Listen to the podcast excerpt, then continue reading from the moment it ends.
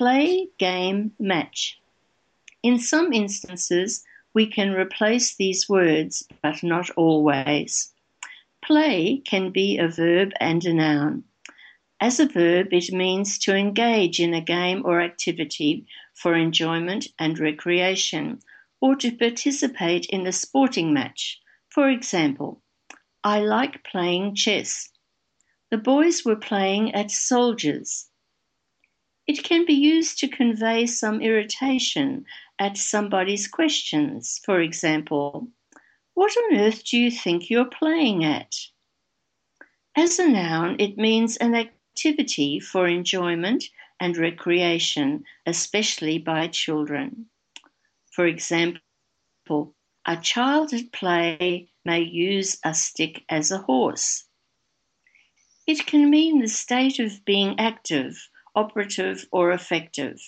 For example, she decided to put her idea into play. Game is first of all a noun, which means a form of competitive activity or sport played according to rules. For example, the Olympic Games, a computer game, a baseball game, but it can also mean a secret and clever plan or trick. For example, I was onto his little game. Not so often, game can also be a verb, which means to play games of chance for money or to manipulate a situation. For example, a gaming machine. Politicians blamed electricity generators for gaming the market. Match has a lot of meanings. For example, a box of matches.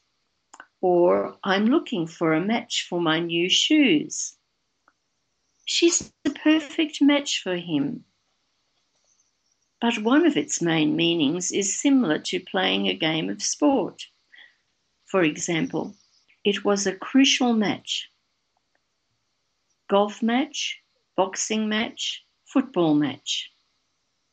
And now listen and read some new examples using these words. How about playing a game of chess?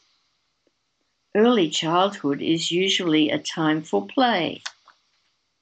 I don't play the piano, but my sister does.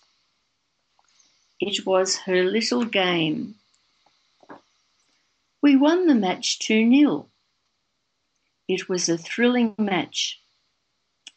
The match, meaning the game, was played in heavy rain. Play is as important for children as work is for adults. The ball was, was still in play when the referee blew the whistle. I never trusted him because he's always played a game with me.